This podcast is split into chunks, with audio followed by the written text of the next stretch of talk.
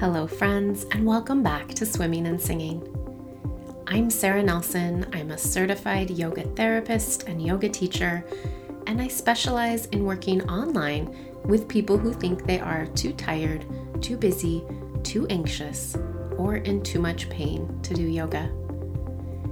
I use the traditional tools of yoga along with modern technology to help you create a more easeful and joyful life. If that sparks your interest, head on over to my website and grab the free guide to creating a yoga habit for exhausted perfectionists that I created just for you.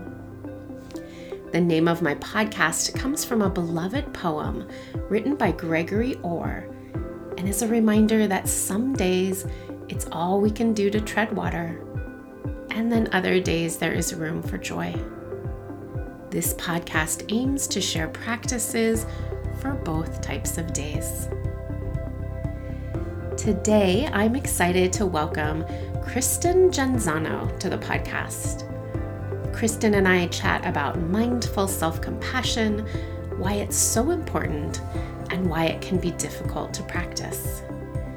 Kristen runs a small group psychotherapy practice based in Portland, Oregon, where she is dedicated to holding a compassionate and non judgmental place for women to talk through the unique challenges they face in their lives. This podcast is for inspiration and information and does not replace medical care or advice. I am not a licensed healthcare professional or mental health therapist. Not all practices discussed on the podcast will be suitable or accessible to everybody, but I hope that you find something that resonates and can bring a bit more ease and joy into your life. Let's get to it. Hello, Kristen, and welcome to Swimming and Singing. Hi, Sarah. Thank you so much for having me. I'm really excited to be here chatting with you. Thanks. I'm so excited to have you. Um, in preparation for our chat today, I looked up the definition of compassion, and this is the, the first result that I found on Google. So I didn't dig that deep. Um, compassion, sympathetic pity and concern for the sufferings or misfortunes of others. And so, two things stood out to me about this definition. Um, first, I was kind of, I have my own negative association with the word pity. So I was kind of surprised to see that in there. And then my second thought was, oh, so this is just relating to others and not towards ourselves. Like it's something you're feeling for other people. And so I just thought maybe you could start with your thoughts on this definition of compassion and anything you might add or take away. Mm-hmm. Yeah. Yeah, great question. Um, I don't like that definition. I'm like, let's throw that one out. Why is that one the first result? Oh no. Um, I'm if I really dug into it, I'm sure there are pieces of it that I could find that that that resonate or that I kind of um, agree with. But um, from my perspective, and kind of in the mindful self compassion tradition, um, at least the way I was taught, we think of compassion as to suffer with. Mm-hmm. And so the idea is that when we see suffering, compassion is the sort of the the behavior, the act of moving towards that suffering and suffering with the person or the being who is in pain or whether that be emotional, physical or, or otherwise. So that's how I would define compassion. Mm-hmm. And I think, in terms of the self compassion piece, it's the same idea. It's suffering with, but it's suffering with yourself. So it's bringing that presence and that mm, kindness and understanding that you would bring to someone else that you see suffering mm-hmm. to yourself. And it's actually not just a presence, there's actual um, behavior that comes with the idea of compassion, it's action. It's not just um, sort of empathy, which is, you know, kind of being with the pain. It's actually the the motivation to act because of that suffering. Okay. Yeah. That's that's a good um distinction cuz that's kind of as you say that, it makes me think that's kind of what I think of as pity is like a hands off approach. Mm, hmm hmm yeah. Like there's some distance. Yeah. Mm-hmm. That reminds me too of a an illustrated Brene Brown talk where someone like climbs down into the hole and is into the someone. well or something. Yeah. Uh-huh. Um, I will look for that. I will add that to the show notes because it's I think an interesting thing to watch. So it sounds like maybe having self compassion isn't that different than having compassion for others. Sounds like a similar. Um, why do you think, especially, it's important to be mindful, to mindfully practice self compassion? Yeah. So there's actually a lot of research that shows that um, most of us are really practiced and adept at expressing and living compassion for others. Um, you might have just heard my my dog give her her little shake. She likes to be with me whenever I'm working. So if you hear some rumblings in the background, that that's her. Um, yeah. Um, one of the benefits of of getting to kind of do remote work sometimes, right? Right. Yes. Yeah. Yeah.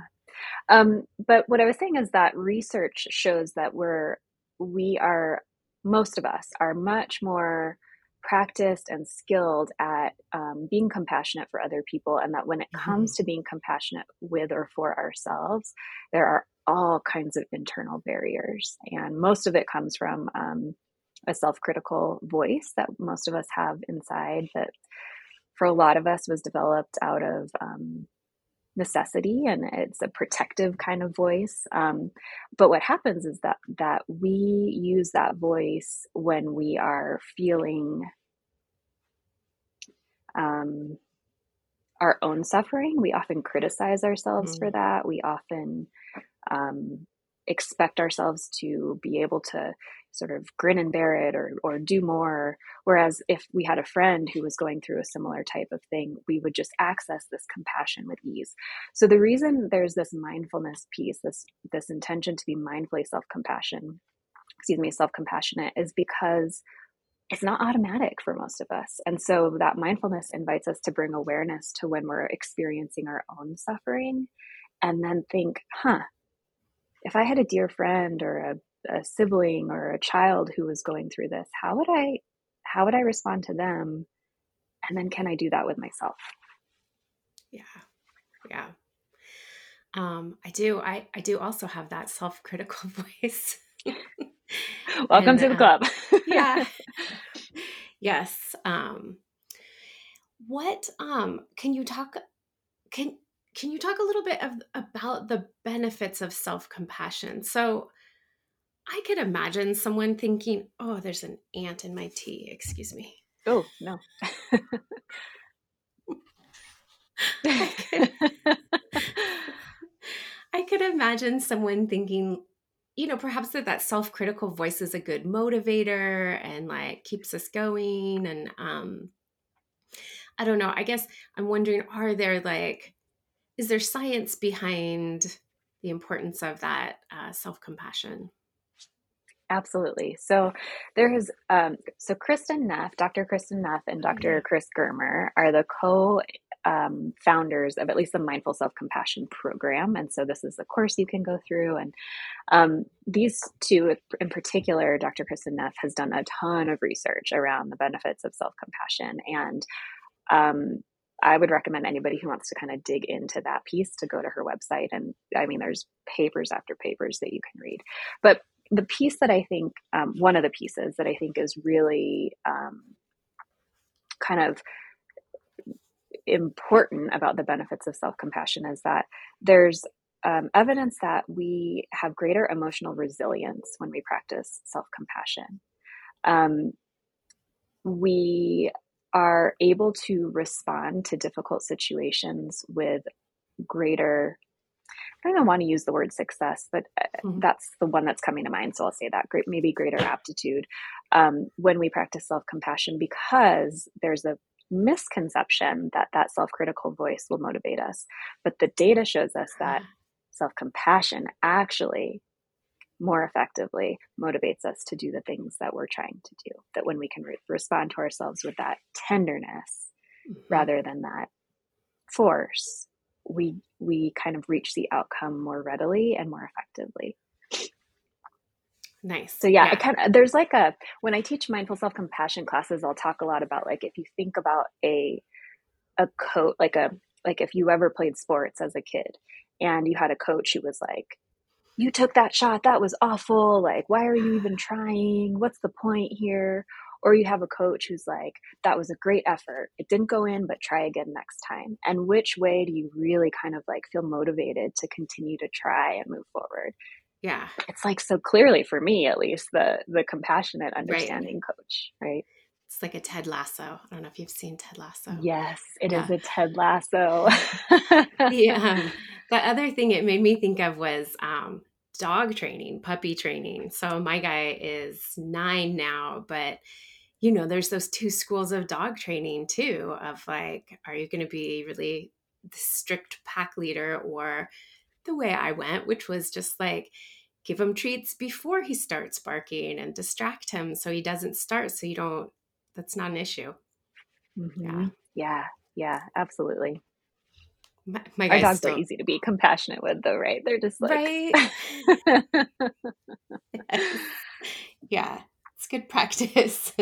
yeah. Oh, um, do you see a link between per- perfectionism and having self compassion? Asking for a friend. I love that. Well, yeah, here, here's what I would tell your friend. Um,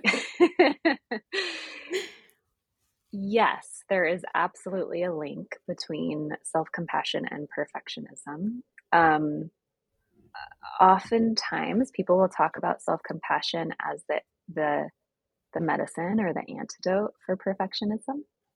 Mm-hmm. Um, also, the antidote or perfect or the antidote or medicine for shame. Self compassion is sort of considered a way to um, yeah, just soothe those parts of ourselves. Um, so, in regards to perfectionism, let's see, how can I put this in the most succinct way? Um, Self compassion gives us the ability to be with our natural human messy parts. And when we're in the state of seeking perfectionism, we're almost like expecting that we can be superhuman, right? Because perfectionism is not a human, like being perfect is not a human quality. It's just, you're not human if you're perfect. So when we inevitably fail or make a mistake or are human, self compassion gives us that like strength, courage, and resilience to hold those parts of ourselves that are disappointed or messy or something, you know, parts we might be considering failures. Yeah. Yeah. Thank you. Mm-hmm. Mm-hmm. So, keeping in mind that many of my listeners may, may also be perfectionists, um, but also struggling with anxiety, chronic pain, or chronic illness, do you have a couple simple ways they could mindfully start practicing self compassion? Um, and maybe also advice on um, self compassion, self compassion with the practice. like, yeah, I get it in my head like you've yes. got to do it this way and this many times, and otherwise yes. I've failed at it. Totally, such a good question. And you're like you're like an advanced self-compassion student right now because you're asking that question. It's amazing. I love it. Um mm, okay. Yeah, some some thoughts on how to kind of start mindfully practicing self-compassion. Um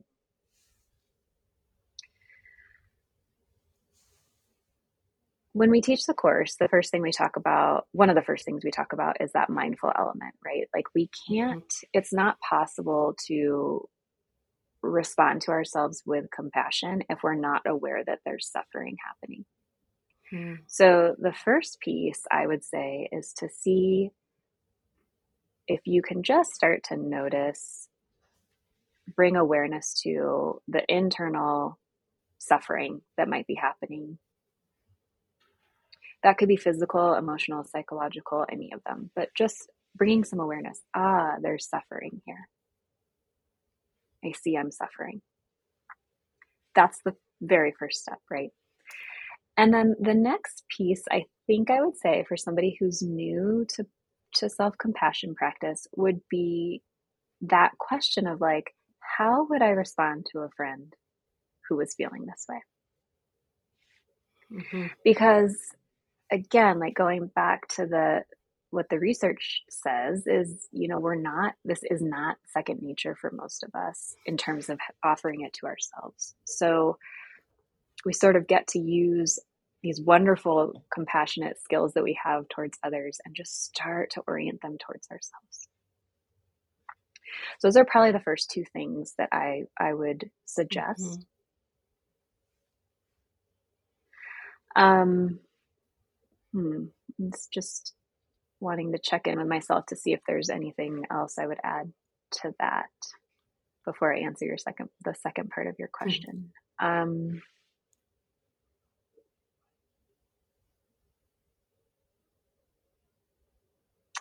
I think maybe the other piece I would add is seeing so part of self compassion practice is also noticing what brings us pleasure, what brings us joy, and mm. w- what sort of enhances our life. And so I would say if if the like noticing your suffering and and thinking about how you would treat a friend and then trying to do that for yourself like if that just feels so unattainable i would maybe start with just noticing what feels good to me? And then if you notice that you're struggling with something, see if you can bring in one of those practices that you know feels good to you. That in itself is an act of self compassion. Yeah. Oh, I love that. And it could be something like, oh, knitting makes me feel good or that kind of thing.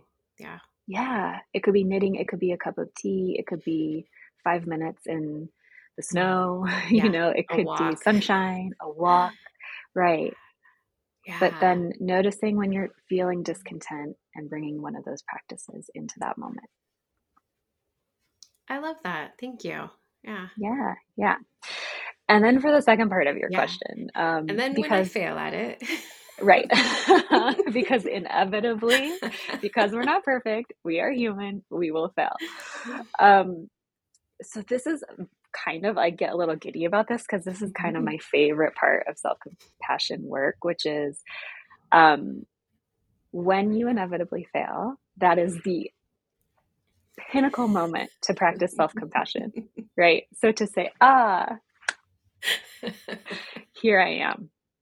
here I am, this human who's striving to do this thing who's coming up against adversity and here's that critical voice that wants to come in. And how can what what would what would help me feel understanding towards myself right now kindness towards myself? Yeah. So the the absolute best moment to to try yeah. to practice. Excellent. Okay so so yeah, what you're saying it is just a practice and we can do it over and over again and we're probably never going to get perfect at it. Absolutely we'll never get perfect at it. I mean, probably never get Yes. Yeah, definitely. Sarah, we might need to practice self-compassion right now. uh, I'm teasing you. It's great. Yeah, thank you. I feel like um I just I guess I feel like we see I'm I'm thinking of people like the Dalai Lama and Thich Nhat Hanh, like people who seem so so perfect at practicing these things that um that they become these kind of unattainable role models. Mm, mm. Yeah, yeah. Well, and the thing is, in my mind at least, I I would I mean venture to guess that if you had a chance to to talk with one of those incredible enlightened beings that they would say they also practice self-compassion which means they also experience suffering and experience failure and that the yeah. that the the tool they use is self-compassion. Yeah. Yeah. Thank you mm-hmm. Just a guess, though. I haven't. I not speaking for them. honestly, I think we both have talked, either spoken or written about about that. So, if any listeners have any insight on that, send that my way. Um, so, lastly, can you talk a bit about the Portland Center for Self Compassion? Um, what you do there? It sounds like maybe you run classes through there. Um, if there's online options, um, any, yeah. anything anything about that center? Yeah, absolutely. So, um, so I'm a psychotherapist by training, and I have a, a small group practice in Portland, Oregon, um, or based out of Portland, Oregon, I should say. And and then, in addition, I a colleague and I started the Portland Center for Self Compassion, and uh, she and I are both trained mindful self compassion teachers, and we just saw um, an opportunity, a need, I, I suppose, for um, a place dedicated to the the I don't want to say advancement of self compassion, but maybe it's like the spreading awareness of self compassion. Yeah. And um yeah, a place where people can go to find out about classes and resources and um, just anything that might help people along their self compassion journey. So, um, we we my co-founder Kim Levon and I uh, used to co-teach in person. So we would we would offer mindful self compassion courses in person, um, and then the pandemic happened, mm-hmm. and so we did shift to online offerings, and we've done a few of those over the last couple of years. Um, we the Portland Center for Self Compassion is also um, growing the part of the organization that focuses on um, group and organizational self compassion practices. So, kind of thinking about like teaching organizations about emotional resilience and how self compassion can actually have significant benefit in the workplace. Mm-hmm. Um, so, that's something that we do. We tailor our um, courses to groups and organizations that are interested in learning about it. Um, and by it, I mean self compassion and emotional resilience. Yeah. Mm-hmm. Um, and then we offer individual, sort of one on one self compassion coaching as well. So we have a number of offerings. We send out a newsletter, I would say probably once a quarter. Um, and at times we've had um, graduates of our courses come back together and do like small circles of practice. So we do also intend to build community around self compassion. Yeah. So yeah, a handful of things that we're doing over there. It's it's a lot of fun and um, really fulfilling work, and I feel really honored to to hold that space. Yeah, cool. I love that. I will um, I will link to that in the show notes as well. It doesn't sound like you have a person has to be Portland based to participate. Is that correct? That's correct. Yeah, most of our offerings are still online. Mm-hmm. Yeah, yeah. yeah. Okay. Well, um, thank you so much if you have any final shot final thoughts you can share them otherwise it's just been so great to chat with you mm, yeah no my final thoughts are just thank you sarah i really really appreciate the invitation to be here with you and the opportunity to talk about self-compassion i could probably spend the next two hours talking about it. so if yes. anybody has questions or, you know, feel free to, hopefully uh, you have some contact information of mine, Sarah. So feel free to reach out directly to me. Yep. And I'm, I'm happy to, to connect that way as well. Awesome. Thanks so much, Kristen. Mm, you're welcome. Friends, thank you so much for listening to Swimming and Singing. Links and contact information for me and my guests can be found in the show notes and on my website, where you'll also find a free guide to creating a yoga habit for exhausted perfectionists when you sign up for my newsletter. If you like what you've heard, please share this podcast. And if you have thoughts or comments you'd like to share with me, please reach out. I'd love to hear from you. Until next time, keep swimming and keep singing.